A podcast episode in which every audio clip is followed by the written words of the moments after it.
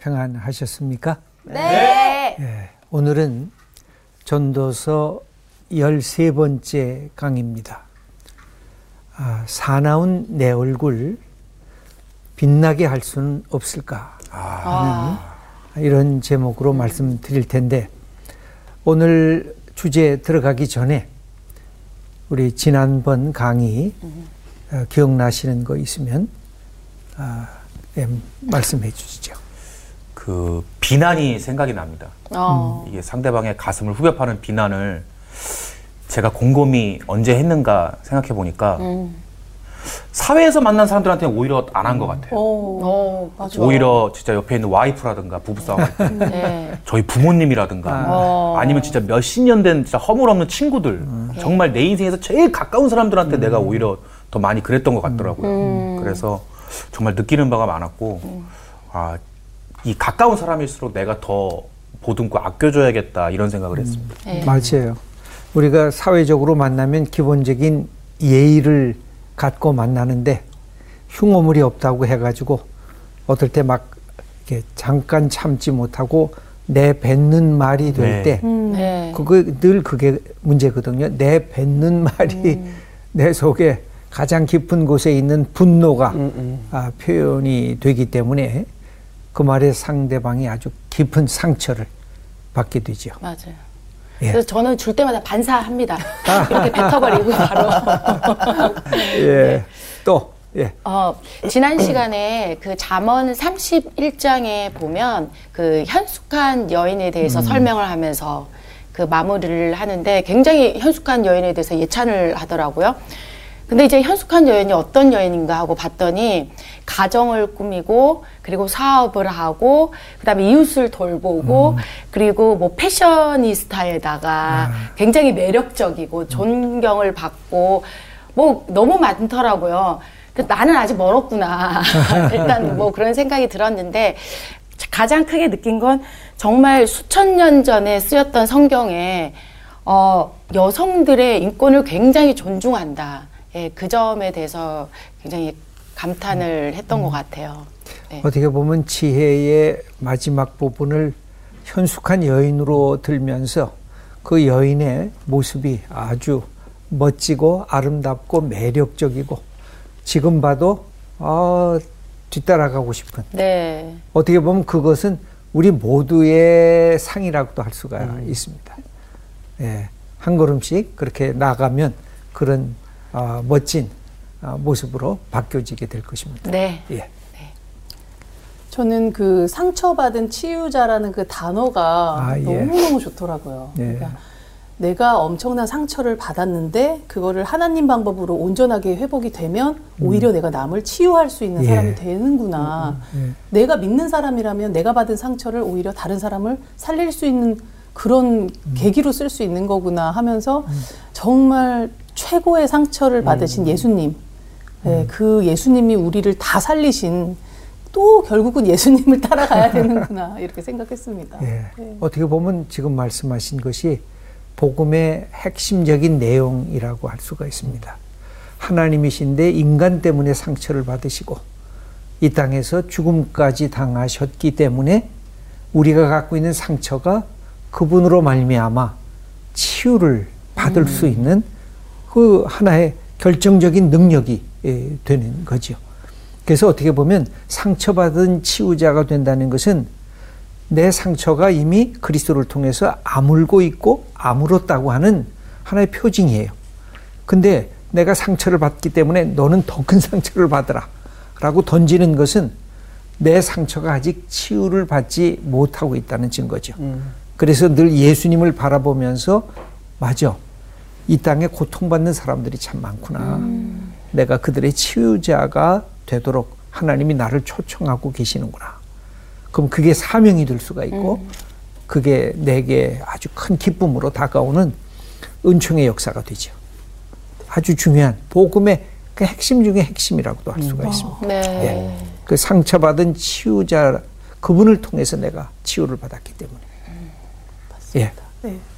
아내가 그 아이를 낳고 자꾸 자기가 사라지는 것 같다고, 내가 없어지고 내가 너무 본능적으로 그냥 애가 뭐 밥 달라 그러면 밥 주고 뭐 씻지도 못하고 막 그렇게 사는 것 같다고. 그래서 제가 항상 했던 방법은 아 여보 잘한다, 여보 대단하다 그냥 이렇게 했는데 아내가 위로를 전혀 받질 못하는 거예요. 도대체 어떻게 위로를 할 수 있나 그랬는데 그때 성서학당 끝나고 가는 길에 여보한테 가장 빛나는 시간을 육아휴직이라는 시간을 써서 아이들한테 쓰는 게 아이들이 나중에 되게 고마워하지 않을까? 그 생각이 하나님이 주셔서 그런지 들더라고요. 근데 아내가 처음인지 모르겠는데 되게 고마웠다고 하더라고요. 그래서 아내는 제가 성서학당 갔다 오면 참 좋아합니다. 그 어떻게 보면 우리 여성들이 가정주부들이 사실은 깊은 그 시름과 우울에 빠질 위험성이 있어요. 왜냐하면 자기가 꿈꾸었던 젊은 시절의 큰 목표가 자녀를 낳고 아이를 키우면서 거기에 모든 에너지를 다 쏟아붓게 되거든요. 그럼 도대체 나는 어디가 있을까? 나는 누구일까? 그럴 때 남편의 위로나 남편의 격려가 없으면 여자들이 이렇게 무너집니다. 깊은 상처 속에 머무르게 되죠. 그렇다고 가정을 떠날 수는 없고 그때 남편들의 위로와 격려가 필요하고, 그리고 자녀를 키우는 것이 한 인간을 키우고 세우는 것이라고 하는 하나님이 인간을 그렇게 사랑하시고 키우는 것과 같은 맥락성 속에서 엄마가 되고 그리고 자녀를 양육한다는 그것을 아내한테 끊임없이 함께 나눠야 돼요.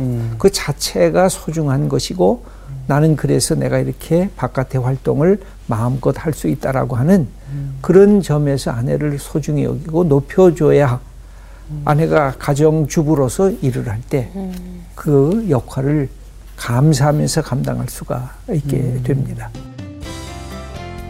오늘 수업 전도서 13강 사나운 내 얼굴 빛나게 할 수는 없는가? 여러분들의 얼굴을 보면 기본적으로 이렇게 빛나고 있습니다. 예수 그리스도를 믿는 마음속에 따뜻함과 기쁨이 그렇게 스며들어 있거든요. 그런데도 불구하고 우리들의 얼굴이 화날 때가 있어요. 근데 그 화날 때 내 얼굴을 잘 못 봐요. 그때는 거울도 잘 안 봐요. 내가 웃을 때는 거울을 이렇게 보면서 웃기도 하는데 화난 모습은 자기가 자기를 제일 못 보는 모습이 화난 얼굴이에요. 여러분 화난 얼굴 찍어본 거 있습니까? 그 착각하고, 내 남편 화날 때 착각하고 내 아내 화날 때 착각하고 근데 거의 없어요. 없어요. 예, 그죠? 네. 그러다 보니까 자기가 얼마나 화냈을 때 자기 모습이 미운지 못생겼는지 이런 사람하고는 내가 안 살 것 같은 그 얼굴을 우리들은 놓치고 살 때가 많아요. 그런 점에서 이 화났다고 하는 것을 끊임없이 광채나는 빛나는 얼굴로 바꿔줄 필요성이 우리에게 있는데, 어떻게 보면 한국 사회는 화가 나 있는 사회라고 할 수가 있습니다. 우리가 70, 80년대까지 산업화 운동을 하면서 한국 사회는 어떤 사회였느냐면 헝그리 사회였어요. 배고픈 사회였어요. 그래서 뭔가 먹는 거, 마시는 거, 그걸 위해서 모든 정성을 쏟는 사회였는데, 이게 정보사회로 바뀌어지면서 모든 것이 이렇게 노출이 되잖아요. 난 열심히 일했는데, 저 사람보다 나 적어, 샐러리가. 저 사람은 별것도 안 했는데 저기까지 어떻게 승진을 했지? 이 사회의 불공정성과 불이한 것들이 보이기 시작을 해요. 이 경쟁 사회의 틀들이 보이면서 헝그리 사회가 앵그리 사회로 바뀌어지게 됩니다. 그러다가 이게 이 코로나 이후 시대로 넘어가면서 제 생각에는 어떤 시대로 바뀌어지느냐 하면 헝그리 사회에서 앵그리 사회로 갔다가 다시 피로 사회. 네, 피로 사회. 그러니까 피곤한 사회로 바뀌어지고 있어요. 왜? 너무 이 모든 정보성이 노출이 되니까 내가 어디가 있어도 이게 나의 고유한 자리에 내 사적인 영역들이 자꾸만 사라지고 있어요. 그러니까 힘들어요. 어디 가면 이게 다 공개된 사회. 이게 SNS로 공개되고 유튜브로 공개되고 요새 몰래카메라로 공개되고, 내가 이게 숨어 살 데가 별로가 없어져요.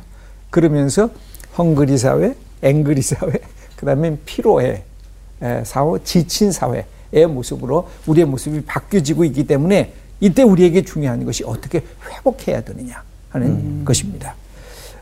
서울대에서 우리 사회 울분 점수를 이렇게 조사한 것이 있는데 2017년에 울분의 위험증을 갖고 있는 사람이 약 30% 됐어요. 근데 중증의 울분을 갖고 있는 사람이 13.3%인데 한국 사람들은 이 울분이 많아요. 그래서 한국에 이 욕이 엄청나게 많습니다. 요새 젊은 친구들을 보면 아예 욕을 달고 다녀요. 맞아. 대화가 욕이에요. 맞아요. 앞에 꼭 개, 뭐가 붙어요. 그냥. 맞아. 야, 이렇게 살아도 될까 하고 걱정할 만큼. 근데 2018년에 조사하니까 위험 울분이 40%가 되고, 그 다음에 중증 울분이 그 중에 14.7%까지 가게 돼요. 근데 제일 처음에는 이렇게 개인적인 울분이 들어가 있는데, 첫째 보면, 1번, 꾸준히 잘 지내던 사람들과의 관계가 깨어지고, 이게 인간관계예요. 그 다음에 두 번째도 인간관계인데, 나의 가까운 친구 또는 친지가 죽게 되는 경우. 아, 이게 정말 가슴이 아픈 거죠. 세 번째는 경제적으로 큰 위기를 겪을 때. 그 다음에 네 번째는 믿었던 대상에게 크게 배신을 당할 때. 여기 보면 인간관계가 거의 세 개예요. 그러니까 사람 때문에 답답해하고 사람 때문에 안타까워하고 그러니까 우리 속에 있는 것들은 결국 인간관계 때문에 생겨지는 것이 압도적이라는 것입니다. 그래서 인간관계를 잘하는 사람들의 이 울분 지수가 굉장히 낮은데 인간관계를 못하는 사람들은 다른 사람들이 다 적처럼 보이는 거죠.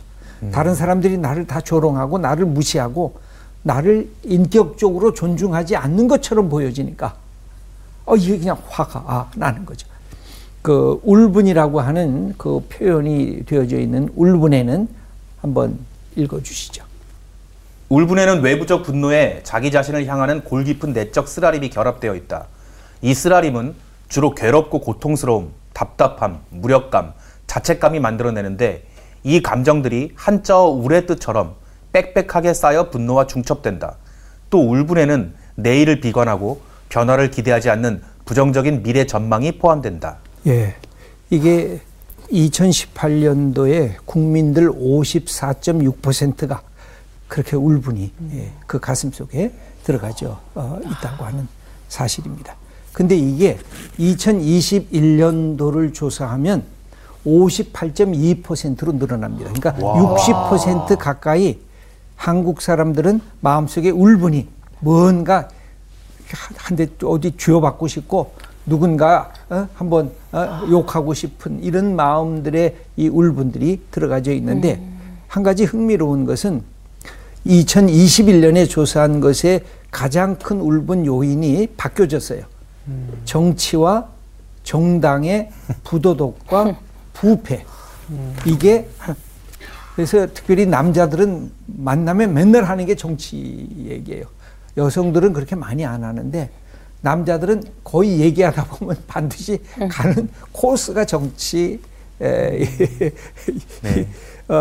정당에 대한 이 이야기인데 그것이 가장 큰 울분으로 한국 사회를 지배하고 있는 것으로 보여집니다. 분노 조절 장애라고 하는 것이 있습니다. 자가 진단 문항에 따르면 화가 날 때 한번 우리 스스로 보면 첫째, 참지 못하고 화가 난다고 막 표출하는 것. 그것을 넘어서서 두 번째, 폭언을 하고 폭력을 가하는 것. 이게 이제 어려워지기 시작하죠. 네. 이 감정을 이렇게 분출하는 의미에 있어서 욕을 하는 것이 도움이 될 때가 있습니다. 근데 이게 자기 치유 요소가 있거든요. 이 욕설에. 그리고 어떻게 보면 이것을 통해서 내 속에 쌓이려고 하는 것을 분출하는 그런 특징이 있는 것은 사실인데 이게 상대방한테 그대로 반영이 되면 이게 상승작용이 일어났거든요. 그래서 우리가 지난번 말씀드린 것처럼 이게 어느 선에서 끊어야 되는데 끊지를 못하게 돼요. 그래서 제가 예수 믿는 분들한테 끊임없이 얘기하는 것이 마음속에 화가 나고 욕설이 생기고 그러면 하나님께 고자질하라는 거예요. 저놈 자식 저거 나쁜 놈이에요. 저거 좀 처리해 주세요 하고 하나님 앞에 고자질을 하는 게 이게 시편 속에 나오는 기도고 네. 그 속에서 하나님의 음성을 들으면서 치유를 받기 시작하는 거죠. 그래서 그 치유를 통해서 회복이 되는데 이게 그냥 상대방을 향해서 직언으로 가고 직접적인 폭력으로 가면 이게 안 되는 거죠. 특별히 부부 간의 폭력은 저는 이건 절대 있어서는 안 되는 거. 그것은 미루면 안 돼요. 그때 순간에 저항을 해야 돼요. 그리고 그 순간에 그것을 끊어버리게 해야 돼요. 그렇지 않고 술에 취해서 폭력을 해가지고 그 다음날에 아 내가 미안해 내가 잘못해서 그러고 이게 연장되는 부부들이 너무 많아요. 맞아요. 이거는 폭력을 쓰는 순간에 난 당신하고 모든 것을 끊어버려 하고 확인하고 저항을 해야 돼요. 이 부부 폭력은 아주 위험한 것이고 요새 학폭이라고 하는 것도 지금 많이 얘기가 되잖아요. 학폭도 마찬가지예요. 그것도 저항을 해야 되는데 저항을 하지 않으니까 이 만만하게 보고 반복이 되고 점점 커져가는 거예요. 이 부분은 단순한 건 분명히 아닙니다. 네. 더 많은 것들이 숨어 들어가 있지만 기본적인 태도가 그렇다는 것입니다. 그것은 아주 중요한 잘못된 것에 대한 저항. 그 다음에 세 번째가 물건을 집어던진 거. 뭐 하나 거울 집어던진다든지 이거 아주 위험한 거죠. 그 다음엔 네 번째는 중요한 일을 망치게 되는 점. 이것은 감정 조절에 이 문제가 생긴 것으로 우리가 파악을 해야 될 것입니다. 그럼 오늘 지혜서는 뭐 때문에 이 분노하는 얼굴을 갖게 될 수밖에 없겠는가 하는 것을 몇 가지로 얘기를 하는데 우리의 얼굴을 사납게 만드는 인생 장애물을 첫 번째로 힘 있는 자의 횡포에 주눅들어. 그러니까 일종의 세상의 갑질이라고 할 수가 있죠. 뭔가 힘이 있으면 힘이 다른 사람과 함께 공동으로 공동체를 세우는 일에 힘이 사용되어야 되는데 힘이 있어서 이것을 내 소유와 내 자랑으로 삼으려고 힘을 사용할 때 힘이란 늘 문제가 생길 수밖에 없습니다. 3절, 4절을 읽어주시겠습니다. 왕 앞에서 물러가기를 급하게 하지 말며 악한 것을 일삼지 말라. 왕은 자기가 하고자 하는 것을 다 행함이니라. 왕의 말은 권능이 있나니 누가 그에게 이르기를 왕께서 무엇을 하시나이까 할 수 있으랴. 예, 결국 힘 있는 것은 두 가지의 특징을 지니고 있습니다. 하나는 좋은 특징, 공동체의 선과 의를 세우는 일에 사용될 수가 있습니다. 그래서 우리는 대통령을 뽑잖아요. 당신에게 위임한다는 거죠. 그래서 이 땅을 선하게 풍성하게 잘 이끌어 가달라. 그런데 거꾸로 이 권력은 권력자의 탐욕에 휘둘리는 도구가 될 수가 있습니다. 그 권력을 가진 사람들이 정말 무섭습니다. 지금도 정치하는 사람들은 이 권력을 그 높은 자리에 올라가기 위해서 모든 것을 쏟아붓잖아요. 네. 여러분 독재 국가를 보세요. 반대표가 없잖아요. 어떻게 반대표가 없어요? 세상에 반대표가 없다는 것은 말도 안 되는 거죠. 근데 딱 뽑을 때 반대표가 없잖아요. 그것은 내가 볼 때는 일종의 오도된 권력의 억압이라고 할 수가 있습니다. 그래서 사람으로 하여금 어떻게 만듭니까? 아첨을 떨게 하고 때로는 침묵을 강요하게 하고 때로는 모든 인간의 존엄성을 파괴시키는 사람들을 그렇게 폭력적으로 무력적으로 그렇게 진압하는 그 위험이 늘 이 권력이라고 하는 것이 들어가져 있습니다. 권력을 향해서 저항할 수 있는 그 자유가 있다는 것.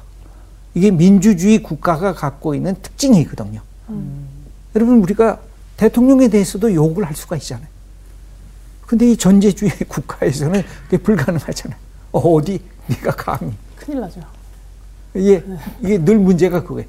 네가 어디 감히. 그러니까 부모도 자녀들이 부모에게 저항할 수가 있는 가정이 좋은 가정이에요. 그 대신 부모를 존중해야 이 두 가지를 동시에 가질 수가 있어야 되죠. 네.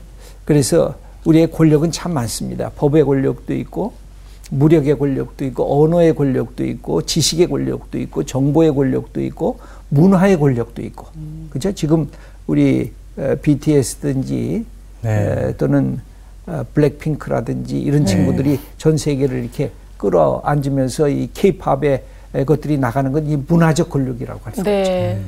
뭐 영화나 드라마도 마찬가지라고 할 수가 있습니다. 음악의 권력도 있어요. 음악 잘하면 나는 못하는데 저 사람은 어우 저렇게 찬양을 잘 불러. 그 다음에 미모의 권력도 있어요. 얼굴이 예쁜 것이 그게 권력이에요. 맞아요. 그죠? 이게 연기를 잘하는 것도 권력이에요. 이게 다 자기가 갖고 있는 특성을 잘하는 것들이 권력이 돼요. 그 권력은 공동체를 위해서 변화될 수 있는 권력이 되면 그게 축복이 될 수가 있는 거죠. 아, 그 다음에 두 번째는 불확실한 미래. 7절 말씀을 한번 읽어주시죠. 사람이 장래일을 알지 못하나니 장래일을 가르칠 자가 누구이랴. 아, 그러니까 하루하루가 이 괴로운 거예요. 예측이 잘 안 되는 거죠. 그게 우리를 슬프게 만들고 우리를 우울하게 만들고 우리를 사납게 만들 수가 있다는 것이죠. 세 번째는 인생이 어디서부터 어떻게 진행을 해야 되는지를 모르는 이 8절을 읽어주시죠. 바람을 주장하여 바람을 움직이게 할 사람도 없고 죽는 날을 주장할 사람도 없으며 전쟁할 때를 모면할 사람도 없으니 악이 그의 주민들을 건져낼 수는 없느니라. 예, 그 실제로 우리 속에 일어나는 것이 우연성 속에서 반복해서 일어나는 것들이 너무 많다는 거죠. 그래서 내가 어떻게 이 계획을 해도 계획대로 안 된다는 거죠. 네. 이런 불확실성들이 우리를 힘들게 만듭니다. 그 다음에 더 중요한 것이 있는데 네 번째 악한 자의 뻔뻔함인데 11절 말씀을 읽어주시죠. 악한 일에 관한 징벌이 속히 실행되지 아니하므로 인생들이 악을 행하는 데에 마음이 담대하도다. 예, 이게 이제 선하게 인생을 살아가려고 하는 사람들이 갖고 있는 늘 딜레마예요. 왜 저 하나님 전 못된 놈은 빨리 치셔야죠. 하나님 살아계시면. 그리고 저 선한 일을 하는 사람은 저렇게 고통 속에 놔두시면 안 되지요. 저거 빨리 이 역사를 바꿔주셔야지요. 우리의 늘 그런 기도가 있지 않습니까? 네. 그런데 여기 보면 악한 일의 징벌이 속히 실행되지 아니하므로 인생들이 악을 행하는 데에 뻔뻔해지는 거. 저기 담대해지는 거. 하나님 없네. 여러분, 하나님이 만약 계시지 않고 보지 않는다. 다른 사람들이 나를 보지 않는다. 그러면 우리가 갖고 있는 이 속의 악성들이 어마어마하게 노출될 것입니다. 예, 그나마 남의 시선, 그나마 법의 체제. 근데 우리가 예수 믿으면 하나님 앞에서 소위 꼬람대오라고 하는 것이 그게 중요한데 우리가 이 꼬람대오라고 하는 이 말의 궁극성을 놓치고 있을 때가 많아요. 하나님 앞에서. 정말 우리가 하나님 앞에서 바로 서는가. 이런 것들이 우리의 마음을 슬프게 하고 우리의 마음을 안타깝게 한다는 것입니다. 그래서 다섯 번째, 하나님의 공정한 심판은 왜 이리 더딘가 읽어주시죠. 14절 말씀입니다. 세상에서 행해지는 헛된 일이 있나니 곧 악인들의 행위에 따라 벌을 받는 의인들도 있고 의인들의 행위에 따라 상을 받는 악인들도 있다는 것이라. 내가 이르노니 이것도 헛되도다. 예, 4번과 비슷한 표현이긴 한데 아니 저놈은 악을 행했는데 어떻게 선한 일을 행한 사람처럼 상을 받죠? 저 사람은 선한 사람인데 왜 저 사람은 저렇게 고통과 징벌을 받는 것처럼 느껴지죠?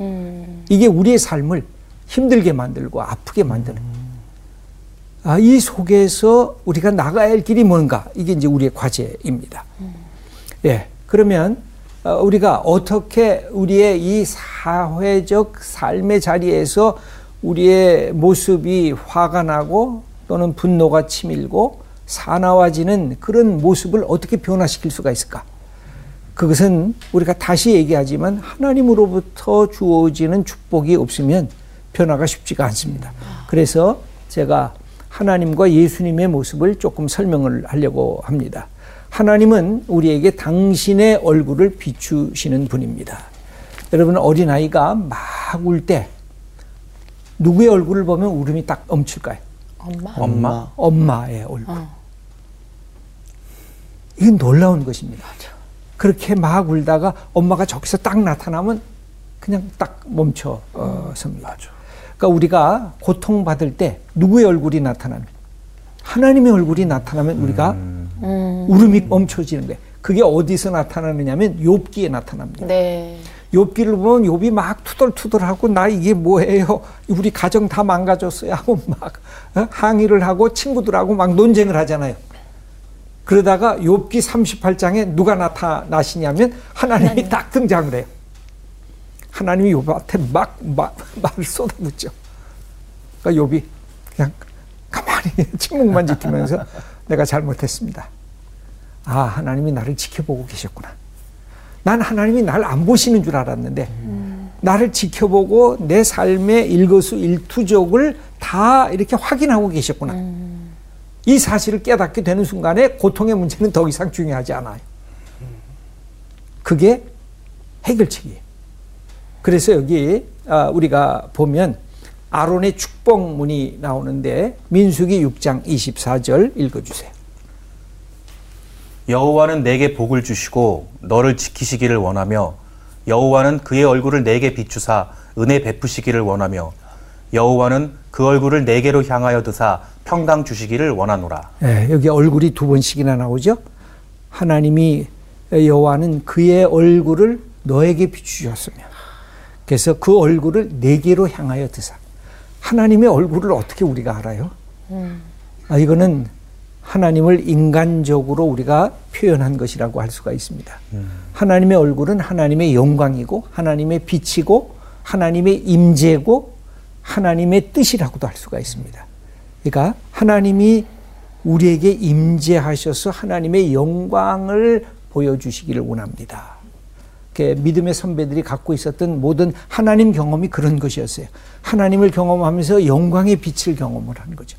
이게 하나님의 얼굴로 이해를 했죠. 그래서 하나님의 임재를 깨닫게 된, 바로 이 아론의 축복문을 통해서 이스라엘 백성을 축복하라 그랬습니다. 그래서 여러분들이 자녀를 키울 때, 또 남편과 아내가 서로 마주할 때 이 축복을 계속 해주시면 좋아요. 하나님이 내게 복을 주시고 너를 지키시기를 원하며, 그의 얼굴을 내게 비추사 은혜 베푸시기를 원하며, 그 얼굴을 내게로 향하여 두사 평강 주시기를 원한다. 그렇게 축복하시는 거예요. 그럴 때 우리의 얼굴이 어떻게 돼요? 사나운 얼굴이 하나님의 영광의 빛을 받으면서 변화되기 시작하는 것입니다. 두 번째, 빛의 근원이신 하나님, 시편 31편 16절을 읽어주세요. 주의 얼굴을 주의 종에게 비추시고 주의 사랑하심으로 나를 구원하소서. 예, 그러니까 주의 얼굴을 주의 종에게 비춰주옵소서. 그러니까 주의 사랑하심으로, 그거에 곧 사랑일 수도 있어요.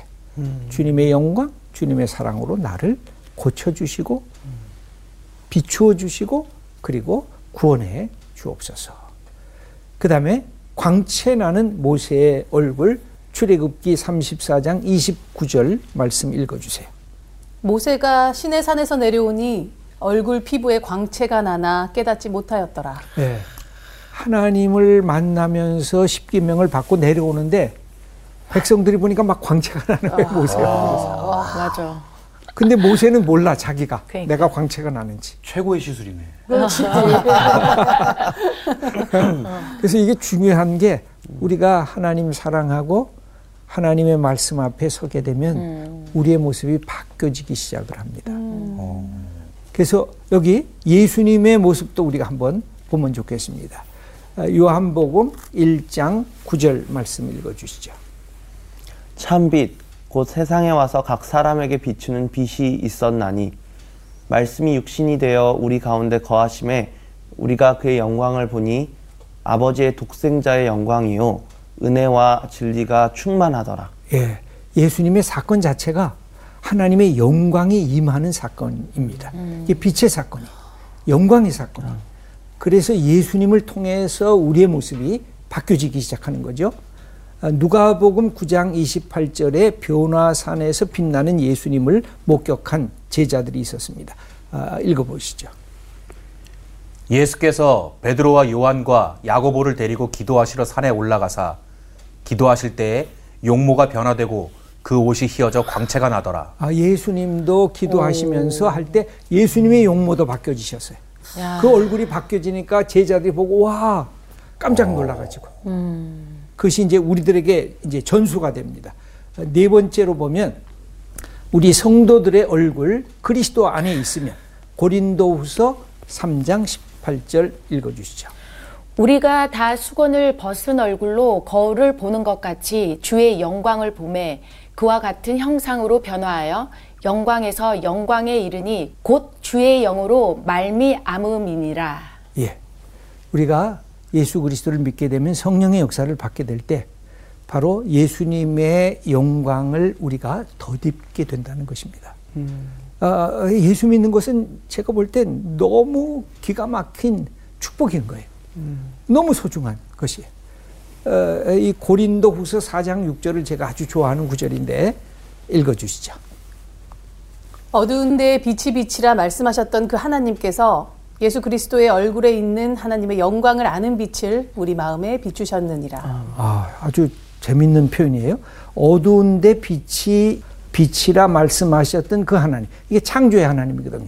빛이 있으라 그렇게 말씀하셨던 그 하나님께서 예수 그리스도의 얼굴에 있는 하나님의 영광을 아는 빛을 어디다 주셨어요? 우리 마음에 비춰주면서 첫 번째가 첫 창조고 두 번째가 예수 그리스도를 통해서 우리 마음에 빛을 비춰줘서 예수 믿게 한 것이 두 번째 창조예요. 그래서 우리가 두 번째 창조 속에서 예수 그리스도를 마음속에 모시면서 하나님 사랑하고 내 속에. 그래서 바울은 고린도후서 5장 17절에 누구든지 그리스도 안에 있으면 새로운 피조물이라. 이전 것은 지나갔으니 보라 새 것이 되었더라. 이렇게 선언하고 있는 것이죠. 여러분들이 10년 전에 있었던 드라마 해를 품은 달 기억나나요? 아주 그 말이 제목이 너무 재밌는 거예요. 해를 품은 달. 해를 적게 품으면 무슨 달이 돼요? 금음달이 돼요. 네. 그 다음에 금음달에서 해를 조금씩 품기 시작하면 초승달이 돼요. 네. 조금 더 품으면 반달이 돼요. 그리고 해를 온전히 품으면 무슨 달이 돼요? 보름달이 돼요. 그래서 우리도 똑같아요. 해는 발광체고 달은 반사체예요. 하나님은 발광체예요. 빛으로 보면. 우리는 그 빛을 받는 반사체예요. 그러니까 우리가 하나님의 빛을 통해서 얼굴이 빛나려고 하면 어떻게 돼요? 해를 품은 달처럼 하나님을 품은 그리스도인, 예수님을 품은 그리스도인이 되면 우리가 빛이 나타나기 시작하는 거죠. 근데 우리의 모습이 어때요? 금음달이에요? 아니면 초승달이에요? 아니면 반달이에요? 아니면 보름달처럼 우리의 모습이 빛나고 있는가요? 일단 모양은 보름달이에요. 모양은 동그랍니다. 아주. 그래서 이 부분이 이 해를 품은 달처럼 우리는 예수 그리스도를 품은 하나님의 사람이 되는 것. 그게 우리의 얼굴을 빛나게 하는 아주 결정적인 그 것이라고 할 수가 있겠습니다. 그 해를 품은 달처럼 예수 그리스도를 품을 때 예수 그리스도가 바로 지혜 그 자체이거든요. 그 지혜를 품게 됩니다. 하나님을 경외하는 게 지혜 안에. 네. 그러니까 하나님을 사랑하는 게 지혜고 예수 그리스도를 믿는 게 지혜. 그래서 예수 그리스도를 품은 하나님의 사람으로 내가 서게 될 때 이게 빛나게 되는 것입니다. 여러분 연애하는 사람 보면 달라졌다 그러잖아요. 네. 맞아. 너 연애하니? 얼굴이 어때요? 밝아져. 밝아지잖아요. 네. 남자도 그렇고 여자도 그렇고 똑같거든요. 맞아. 뭐 때문에? 사랑 때문에 그렇거든요. 사랑이 아니면 밝아지지 않아요. 사랑이 아니면 우리의 어둠이 쫓겨나가지 않아요. 사랑이 아니면 미움이 상실하고 도망가지 않아요. 그러니까 사랑하니까. 하나님 사랑이 절대적이니까. 그 사랑의 표본이 엄마의 사랑이고 그 사랑의 표본이 남자와 여자의 사랑이고 부부의 사랑이에요. 그래서 이 해를 품은 달들 기억하세요. 저는 아주 제목이 재밌고 아주 멋지다 생각이 들었는데, 그 해가 예수님이고 하나님이시다 네. 생각하시면 아, 내 신앙이 뭔가 우울해지고 답답해질 때 아, 맞아, 빛의 근원이신 내가 하나님이 내 속에 있는데 하고 아 지금 내가 그 몸딸이야 빨리 초생딸로 바꿔야지 빨리 초생딸이 돼야지 커지잖아. 반달이 되고 그 다음에 보름달로 이게 변화되는 역사를 우리가 받아들여야 할 것입니다. 아, 그러면 우리에게 적용하기 마무리를 하고 끝내도록 하겠습니다. 우리의 삶은 냉혹한 현실입니다. 그래서 불공평, 또 불의, 불공정, 그래서 우리의 삶이 화가 나는 일들이 자꾸만 생겨지고 있어요. 인간관계에서도 그렇고 이 사회적이고 문화적인 이 맥락성에서도 그렇고 그런데 그럼에도 불구하고 잠언서 15장 13절 마음의 즐거움은 얼굴을 빛나게 하여도 마음의 근심은 심령을 상하게 하느니라. 예, 마음의 즐거움을 갖게 하는 게 늘 중요합니다. 네. 얼굴을 빛나게 한다 그랬잖아요. 마음의 즐거움이 어디서부터 와요? 우리가 참 기쁨의 근원이신 예수 그리스도. 예수 그리스도가 이 땅에 오신 것은 내가 너에게 기쁨을 충만하게 하려 함이라. 아, 예수 그리스도를 믿는 것은 정말 좋은 것입니다. 정말 축복입니다. 근데 그럼에도 불구하고 우리의 삶이 그럼에도 불구하고 아니에요. 그럼에도 불구하고 내 영혼의 기쁨과 감사가 있는가. 우리 다니엘이 지닌 믿음의 배짱. 느부갓네살 왕 앞에서 그가 뜨거운 풀무불에 들어가도 나는 하나님을 버릴 수가 없고 하나님을 내가 믿고 사랑하겠습니다. 아, 이런 담대한 아주 배짱, 용기가 있었습니다. 네. 다니엘 3장 18절을 읽어주시죠.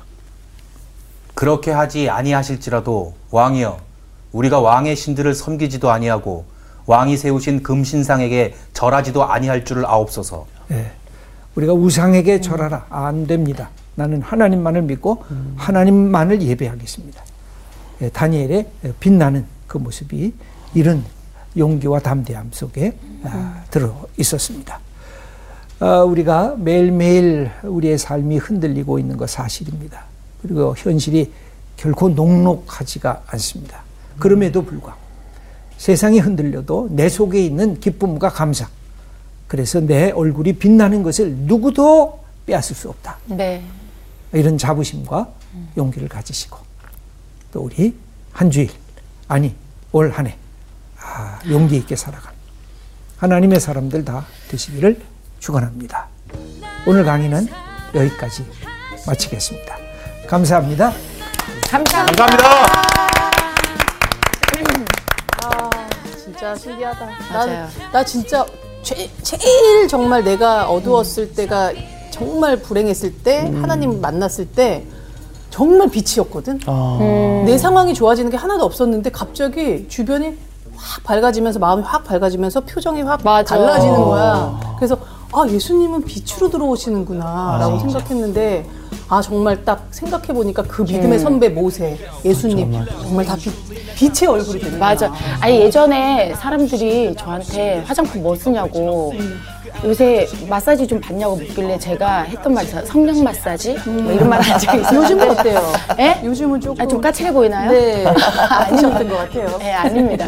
근데 진짜 그 누구보다도 그 예배가 회복되고 기도를 하는 사람들의 얼굴은 확실히 달라요. 밝아. 맞아요. 생기가 있어. 맞아. 네, 그거 오늘 다시 또 수업을 들으면서 그게 다시 기억이 나는 것 같아요. 맞아요. 저는 해품달 얘기 들으면서 아 나는 정말 하나님을 얼마나 품고 있는가를 한번 돌아보게 됐어요. 진짜 많이 품을수록 보름달이 되도록 많이 품어야겠어요. 늘 음식물을 많이 품고 있어요. 그래서 좀 더 깊이 하나님을 품었으면 좋겠습니다. 네. 네. 저는 권사님들 가끔 얼굴 보면 저분은 뭐가 그렇게 행복하셔서 그러시지? 근데 그분들 얼굴이 해를 품은 다르실 거 아니에요? 맞아요. 그분들이 잘 살고 잘 풀려서가 아니다? 그분들은 그냥 해를 딱 품고 계시는 게 보여요. 맞아. 아, 우리도 품읍시다. 품으러 가죠. 네. 네. 아, 나가십시다. 하나님을 품은 우리가 됩시다. 이번 주 퀴즈입니다. 에스라가 귀환하는 유다 사람들의 영적 갱신을 위해 금식을 선포한 장소는 어디일까요? 1. 그발 강가 2. 아하와 강가 3. 나일 강가 정답을 아시는 분은 CBS 성서학당 홈페이지와 성서학당 카카오 채널을 이용하시면 됩니다. 선정되신 분들에게는 대한선서공회에서 발간한 성경, 성경 통독을 위한 최고의 저서 성경 2.0, 성서학당 선생님들의 저서 중 하나를 드립니다.